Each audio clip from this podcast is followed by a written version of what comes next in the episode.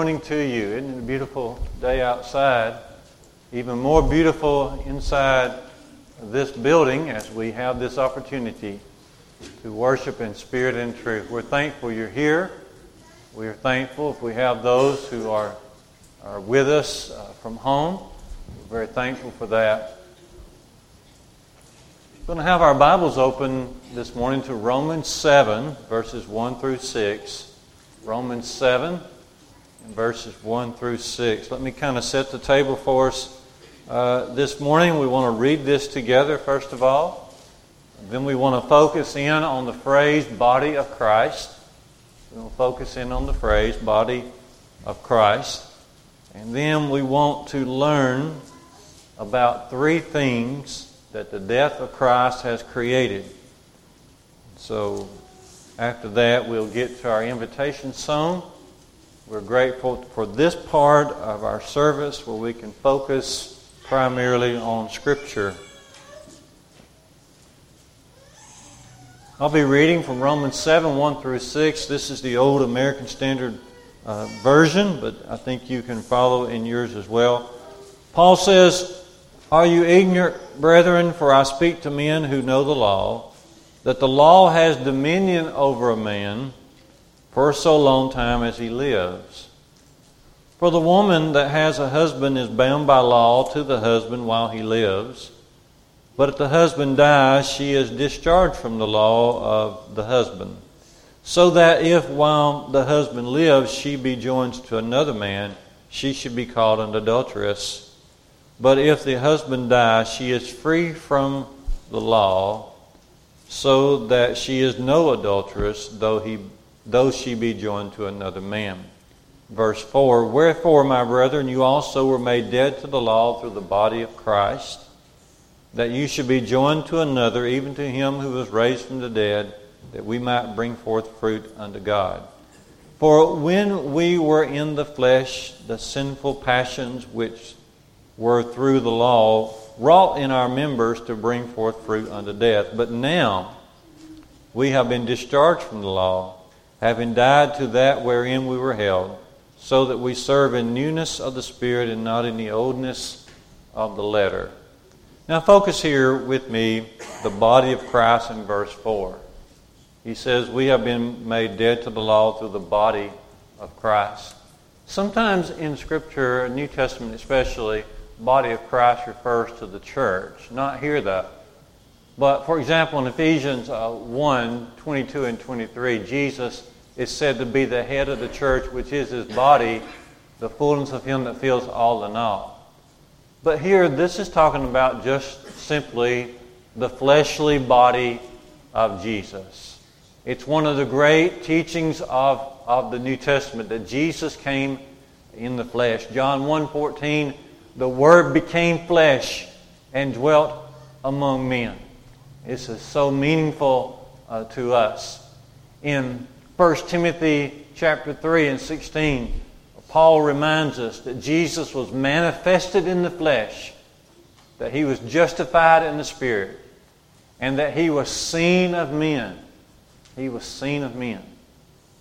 Hebrews 10 and verse 5 says, A body was prepared for Jesus, a real fleshly body through the miraculous operation of the Holy Spirit upon Virgin Mary, a body was prepared for Jesus. And he grew up in that body, and he indeed was made flesh and dwelt among men.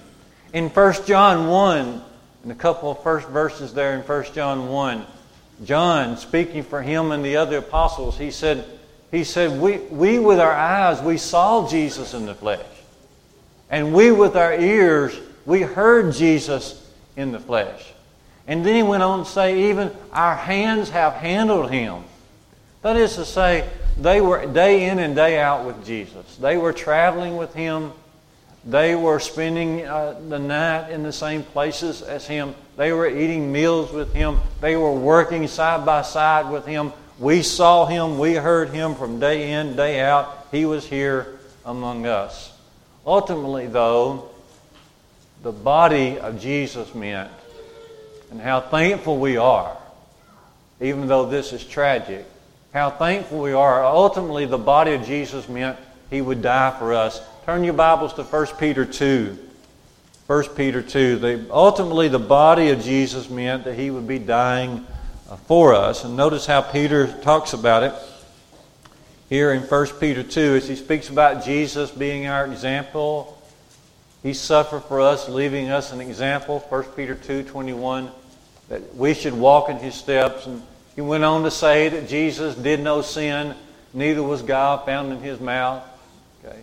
And, and Jesus committed himself unto the one uh, who judged uh, righteously. And then verse 24, 1 Peter 2 24, who his own self bare our sins, notice this, in his body upon the tree, that we having died unto sins might live unto righteousness, by whose stripes, by whose stripes, by whose wounds uh, we are healed. And we take the time, not just on the first day of the week, but especially on the first day of the week as we assemble together to remember the body of our Lord and what that means to us and the great mercy, love, and compassion that God had to send His Son to this earth to endure these things on the cross. And only He could do this uh, for the sins of the world. And so when Paul says here in Romans 7 that we've been made dead to the law by the body of Christ, it is, it is his intention to bring to our minds the death of Jesus. It's only right that we take this moment to really reflect. In just a few moments, we'll be assembling in our hearts around the communion table. And Brother Tim will lead us in some more thoughts about Jesus' death and, and his shedding of his blood and, and his resurrection on that first day. But for us right now, I want us to focus from Paul here in Romans 7 and think about three things that the death of Jesus created. Three things that the death of Jesus created. Number one, the death of Jesus created the new law, the new covenant. This is Paul's main point here in, in talking about marriage. He said a, a man or woman who is married is bound by law to their mate as long as they live. But if one of them dies, then they are free to that law, free from that law. They're discharged from that law of the husband, and they're free to marry another. Paul is saying, just like that. How do people miss this, by the way? How do people miss this? This is as plain as a nose on your face. Just like this, we have been made dead to the law. The old law of Moses is what's being discussed here. We have been made dead to the law by the body of Christ. The death of Jesus terminated the old law of Moses. We've been made dead to it. We have been discharged from it. We have been separated from it. James 2:26 says that as death brings a separation of the body and spirit, so faith faith without works is dead. But the idea there is separation. Faith and works cannot be separated, but a separation happens when we've died physically. Our body goes one place, our spirit goes another. This is what death means. Paul says, We have been made dead to the law by the body of Christ through his death. And so this created the new law. The new law, as he is pointing out uh, here. In Colossians 2:14 says, This old law was nailed to the cross and has been taken out of the way. Taken out of the way. The idea there of that phrase in Colossians 2.14, taken out of the way, that the idea is it has been taken out of the way and is forever gone. There's no coming back of it. It, it served its purpose. It had a great purpose of bringing Jesus to the world and, and, bring, and pointing out our sins and, and pointing out our need for the, for the Lord Jesus. He had a tremendous purpose, but Jesus fulfilled the law. He died on the cross and it was taken out of the way, and that leaves us with the greatest law that has ever been placed on this earth, and that is the New Testament. Don't you just love the New Testament? Don't you just love it? I'm going to give you a few reasons why I love it. I know you spend time with it yourself, But I'm going to give you a few reasons why I love it. love the New Testament. First, because it is so orderly.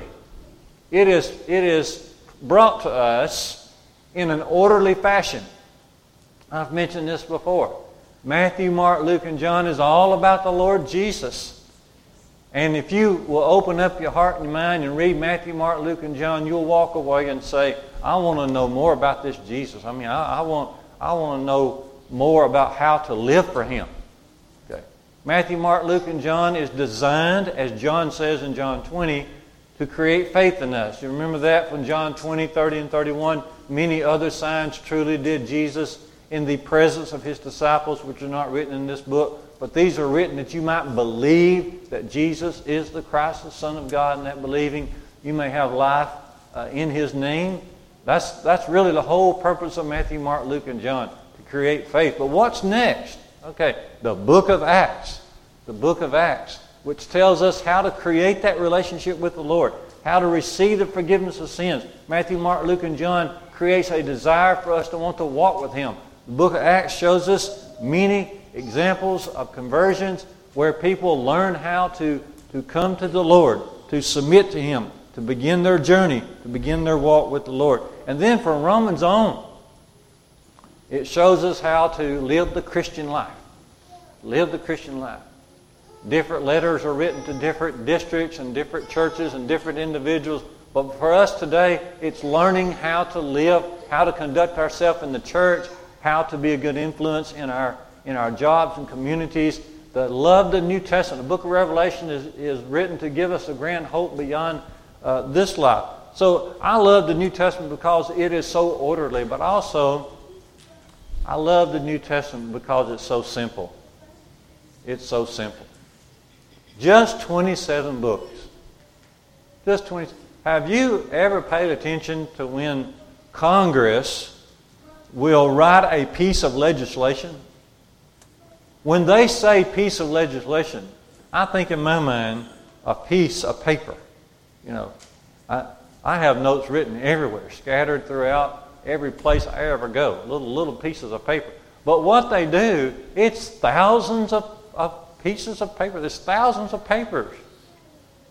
Document's thousands and two thousand pages long. Okay? Because they're human beings. We can't shut up. Human beings cannot shut up. Human beings cannot bring it down to what it needs to be, but the Lord can.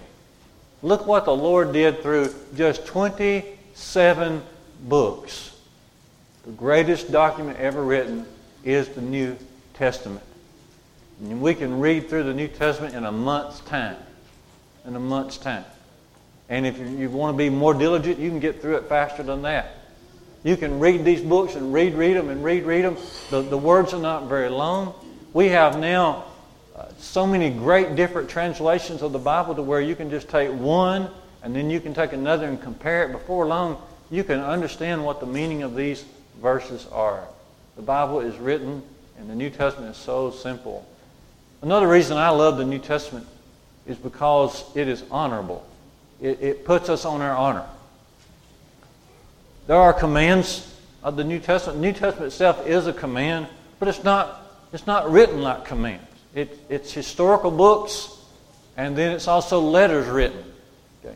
And we glean what we need to know from these letters written. We are, we are peeking in at somebody else's work, but we're, we're drawing the lessons we need for our lives from these, from these documents. It's not just a whole list of commands, thou shalt and thou shalt not. In other words, God is putting us on our honor. He's saying, I'm laying it out to you, and I I completely trust that you will have the desire to get into these 27 books and understand what it is to be a Christian today. I love that part of the New Testament. I love the New Testament also because it's the rest of the story. It's the rest. Where would we be without the New Testament? There, there are over 300 prophecies about Jesus and his church in the Old Testament. Where would we be without these 27 books? It's the rest of the story. It tells us more about God. That's a wonderful thing about Jesus. He, would, he came saying, you know, like from John 14 and verse 9, He that has seen me has seen the Father. Look how much more we know about God because of the New Testament. And then let me mention this. I love the New Testament because it tells us about Jesus, right? I mean, that, that's everything. The New Testament is our record of Jesus Christ, the Son of glory, the Son of the Most High, the Lord Himself, the Savior, the King. You know, we, we've been studying on Sunday evenings through these booklets. Basically, reasons to believe in God. Reasons to believe in God. Reasons to believe in God, reasons to believe in the Bible, reasons to believe in Jesus. You know, it just comes down to this. It comes down to this Jesus and a lack of a better alternative. That's belief. Because Jesus believed in the Bible. Jesus had a relationship with the Father. And Jesus brings us salvation. What better alternative does the world have than what we have here in the New Testament? And so, one thing that the death of Jesus created is the, the New Testament, the New Covenant. A second thing that the death of Jesus created was the church. The church. And again, we're so thankful. We remember reading from Acts 20 and verse 28 as Paul speaks to the elders at Ephesus take heed to the flock. He said, then he said concerning this flock, that the Lord has purchased this flock with his blood. With his blood. The church is purchased with the blood of Jesus. Without the shedding of his blood, there could be no remission of sins and there could be no church. Because Acts 2.47 says that on a daily basis in those early days, they were adding to the church those who were being saved. Death of Jesus created the church. But here in Romans 7 4, notice that the church is mentioned as, as the bride of Christ. The bride. See, you have become dead to the law, Paul says, that you should be married, joined to another, even to him who was raised from the dead. Ephesians 5 25. Husbands, love your wives even as Christ also loved the church and gave himself up for it. The church is the bride of Christ. Let's think about that a moment. You go back to, to Adam and it's important to think about Adam when you think about Christ. Because over in 1 Corinthians 15 45, Christ is called the last Adam. Adam is first Adam, of course. Christ is called the last Adam. There's some comparisons between the first Adam and Christ, the last Adam. Go back to Adam in Genesis 2. God said, It is not good that the man should be alone. I will make a helpmeet for him. And he caused a deep sleep to fall upon Adam. He took out one of his ribs and closed up the flesh. And from that rib he made woman, and he brought the woman unto the man. The first wedding ceremony. He brought the woman unto the man. And Adam said, This is now bone of my bones and flesh of my flesh. She should be called woman because she was taken out of man. Therefore shall a man leave his father and mother and shall cleave to his wife, and the two shall be one flesh. Now notice this that when Adam woke up, he had a new bride. What about the last Adam? Well, they took the last Adam and they whipped him. And then they forced a crown of thorn upon his head. And they spit upon him. They nailed him to the cross and they pierced his side. They opened up his flesh, didn't they? And the blood poured out. Jesus took a sleep of death for three days. And then he came roaring back from the dead and he had a new bride.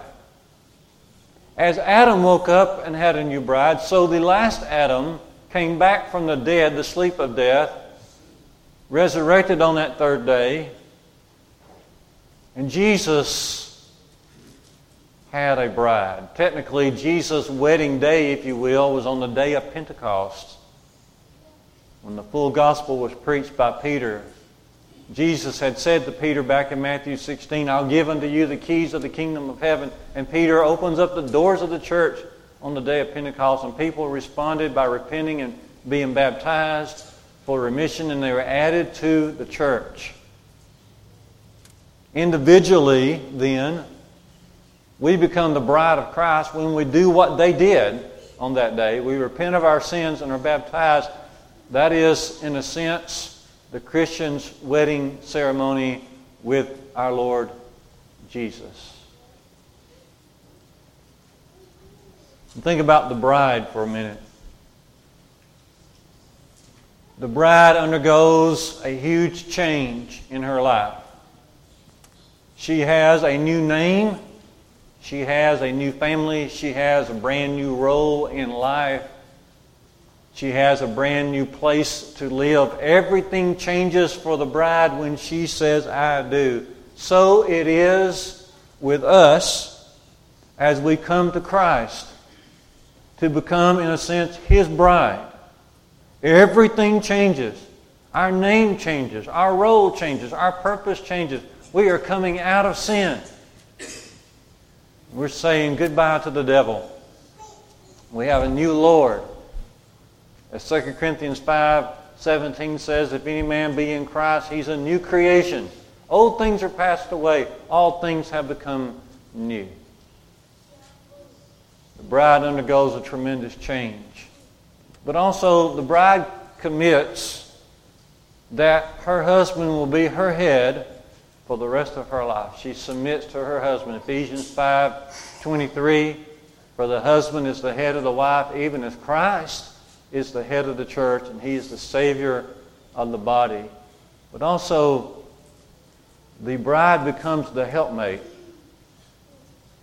The reason, and you read it for yourself, the reason God created the bride for Adam, he needed a helpmeet, a helpmate. And so it is with Christ and his bride. Why are we here? Why are we here? We are here solely to be his helpers. Jesus came to seek and save the lost, Luke 19 and verse 10. We are here to carry on his work as his bride. We are here to help him. That's why he put us here. That's why that's why when we come to Him in baptism, we are raised to walk in newness of life, but it's a purposeful, purposed life. Okay. We are now the bride. We are to help Him. As we read a moment ago at Ephesians uh, 1 22 and 23, think about it carefully. Jesus is the head of the church, which is His body, the fullness of Him that feels that we are fulfilling the initial purpose of Jesus. And He is working through us. Well, so the death of Jesus created us a brand new law and also created the church. And then finally, the death of Jesus created a new attitude. A new attitude. Let your Bible go back. Let your eyes go back to your Bible here in Romans 7. The first big attitude I want to mention here Maybe it'll be the only one. You're saying yay. It'll be the only one. Romans 7, maybe this is not as familiar to us. If you look at verse 5, he says, For when we were in the flesh, in other words, when we were living according to the flesh, especially how that is brought out in the old law the sinful passions that we have, they, they work through us to bring us unto death. In other words, when we were without Christ, then all the things we were doing in our body was leading to spiritual death and more spiritual death. Just a continual separation from God. But now, he says, but now, verse 6, we have been discharged from that law and from all those sinful passions having died to that wherein we were held, so that we serve not in the newness We serve now in the newness of the Spirit, not in the oldness of the letter. The one big attitude that is created in us is a conquering of sin. A conquering of sin. An overcoming of sin. Folks, when we say yes to Jesus, when we are coming to Him, we are saying no to the world. And God expects us to get in the habit of overcoming sin. We don't need to run to the extreme. Because sometimes, and it is true, we are all sinners. And most definitely, we all are going to make mistakes on a regular basis. But we're not going to be sinners in the sense of a continual habit. Okay? We have changed our ways. We have changed our Lord. We have changed the path. We're on the path of righteousness now. And God expects us to have an attitude that, that we're just not going to sin. Ought to be our attitude. That we now have the new law. We now have a new purpose. And we're just not in the business of sinning. The problem is the devil wants to confuse us and tell us this is not really all happening. Look in your Bibles, it's probably in your same page, Romans 6.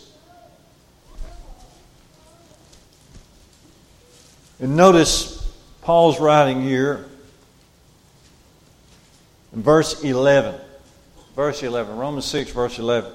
He says, Even so, reckon you yourselves. The word reckon there means to put it down as a, as a most sure fact. There, there's a lot of force behind these, these words here. It's hard to get out in English. In other words, if, if you can be sure of anything, be sure of this. Even so, he says, Reckon you also yourselves to be dead indeed unto sin, but alive unto Christ. Now, we are dead to sin. That's what Peter said about the death of Jesus on the cross in 1 Peter 2.24. We having died to sin, we now live unto righteousness. Our attitude every day is that we are not going to sin. And at the end of the day, if we have sinned, it's not going to be a lot we are going to be blameless. We are going to be spotless. We are going to be the light for the Lord. It's a new attitude. It's not the oldness of the letter, it's the newness of the Spirit now. Keep reading here in Romans 6 and look at verse 12. He says, Let not sin therefore reign. Do we have a new ruler? Jesus is our king now. Did Jesus ever sin? No. The one who rules over us does not sin, never sin. Therefore, he says, let not sin therefore reign in your mortal body that you shall obey the lust thereof. We are through with sin. That's a new attitude. It's an attitude the world does not have. The world flows in the direction of their desires and their lust and their pride. But we have now stepped into Christ and we have a brand new attitude. The death of Jesus brings a new attitude. We won't go much further than this this morning, but you could fill in the blank as far as more attitudes. Look what Jesus showed. You know, one time he would say it like this, like on the Sermon on the Mount. He would say, You have heard it said, You shall not kill, you shall not murder. But I say unto you, no longer hate a man. You've heard it said, do not commit adultery. But Jesus said, I say unto you, don't even lust after a woman. Okay. A new attitude, a change of heart, an inside out approach uh, to life. An inside out approach to life. Crack, boom, bang. I'm about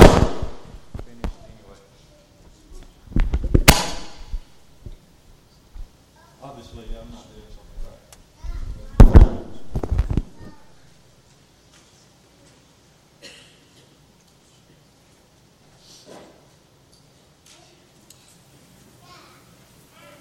We have this song uh, selected.